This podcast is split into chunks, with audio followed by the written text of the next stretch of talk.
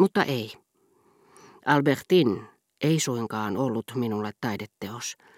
Tiesin, mitä merkitsee ihailla naista taiteellisesti, olinhan tuntenut Suonnin. Sitä paitsi oli sitten kysymyksessä millainen nainen tahansa, se ei minulta sujunut. Minulla ei ollut minkäänlaista ulospäin suuntautuvaa havaintokykyä. Enhän koskaan tiennyt, mitä oikeastaan näin.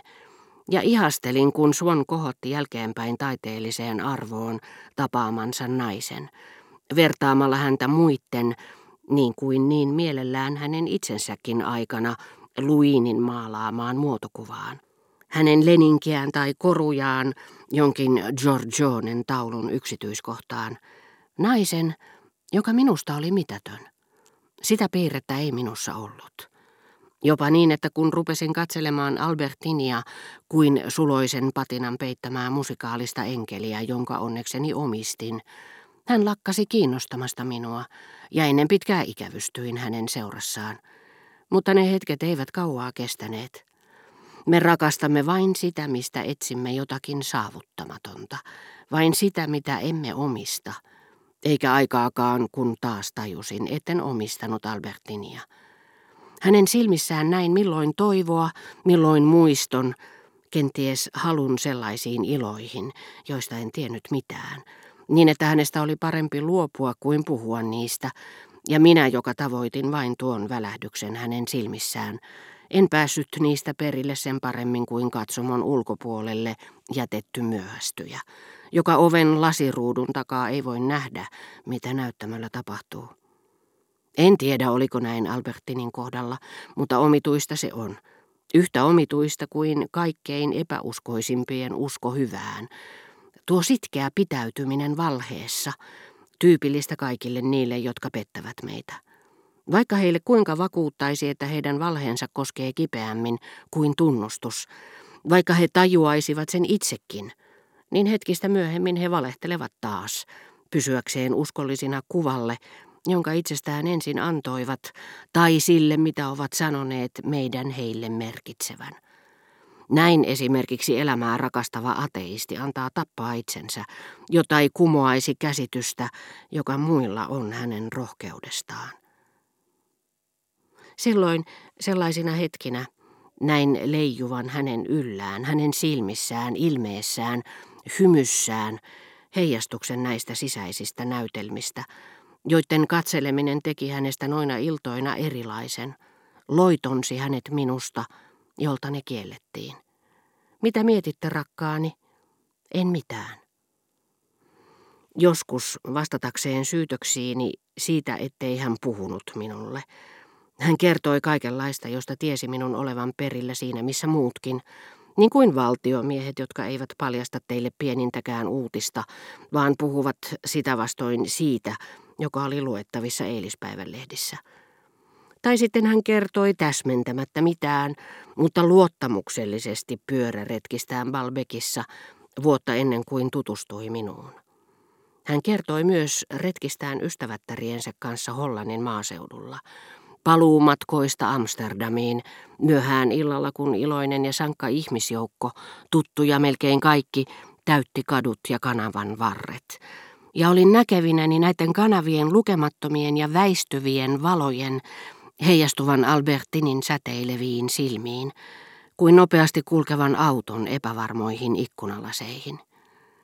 Niin sanottu Esteettinen uteliaisuus ansaitsisi pikemminkin välinpitämättömyyden nimen verrattuna tuskalliseen väsymättömään uteliaisuuteen, jota minussa herättivät hänen asuinpaikkansa, mahdolliset tekonsa sinä ja sinä iltana, hänen hymynsä, katseensa, sanomansa sanat, saamansa suudelmat. Ei. Ikinä ei mustasukkaisuus, jota kerran olin tuntenut sään luuta kohtaan, olisi aiheuttanut minussa, mikäli olisi jatkunut näin valtavaa levottomuutta. Tämä naisten välinen rakkaus oli jotakin liian vierasta, niin etten pystynyt varmuudella yksityiskohtaisesti kuvittelemaan sen nautintoja tai laatua. Miten paljon ihmisiä, paikkoja, sellaisiakin, jotka eivät häntä suoraan koskeneet, hämäräperäisiä kohtaamispaikkoja rakastelua varten, piirejä, joissa liikkuu paljon väkeä, kosketellaan. Albertin, Aivan kuin henkilö, joka panee saattueensa kokonaisen seurueen menemään lippujen tarkastukseen edellään ja sisään teatteriin, olikaan johdattanut sydämeeni mielikuvituksestani ja muististani, missä en niistä piitannut, ennen kuin ne ylittivät kynnyksen. Nyt oli tietoisuuteni niistä sisäinen, välitön, tuskallinen, kouristuksen omainen. Rakkaus on yhtä kuin ajalle ja paikalle herkistynyt sydän. Ja sittenkin, jos olisin ollut uskollinen, en olisi kärsinyt uskottomuudesta, jota en olisi pystynyt ymmärtämään. Mutta minua kidutti kuvitella Albertinissa omaa alituista haluani miellyttää uusia naisia, aloittaa uusia romansseja, kuvitella hänen silmissään katsetta, jota taannoin, vaikka hänen vieressään olinkin, en voinut olla luomatta nuoriin pyöräilijätyttöihin, joita istuskeli vuode Boulognen puistossa pöytien ääressä. Tunnemme vain itsemme, ja voisi melkein sanoa, että olemme mustasukkaisiakin vain itsestämme. Havainnoilla ei juuri ole merkitystä, vain omasta nautinnostaan voi ammentaa tietoa ja tuskaa. Hetkittäin tunsin, kuinka Albertinin silmissä, punastuvassa ihossa, välähti ikään kuin kuuma salama, ulottumattomissani, kauempana kuin taivas, alueilla, missä liikkuivat Albertinin muistot, joita en tuntenut. Silloin kauneus, jota hänessä jo jonkin aikaa olin ihastellut, ajatellessani vuosia, joiden kuluessa olin Albertinia joko Balbekin hiekkaranalla tai Pariisissa tavannut, Kauneus, joka kasvoi siitä, että ystävättäreni kehittyi niin monilla tasoilla, ja häneen sisältyi niin monta mennyttä päivää. Tämä kauneus jotenkin riipaisi minua. Silloin tunsin, kuinka näiden punastuvien kasvojen alla vaanivat kuin tyhjentymättömässä kuilussa kaikki ne päivät, jolloin en ollut tuntenut Albertinia. Saatoin kyllä ottaa Albertinin polvilleni, hänen kasvonsa käsieni väliin – Saatoin hyväillä häntä, tunnustella hänen muotojaan, mutta ikään kuin olisin käsitellyt kiveä, johon sisältyy ammoisten valtamerien suola, tai tähden valonsäde. Tunsin koskettavani pelkkää suljettua kuorta, kun taas ihmisellä itsellään oli sisimmässään pääsy äärettömään. Kuinka kärsinkään tästä tilanteesta, mihin meidät on johdattanut unohtavainen luonto, joka erottaessaan ruumiimme toisistaan ei muistanutkaan tehdä mahdolliseksi sielujen yhteensulautumista.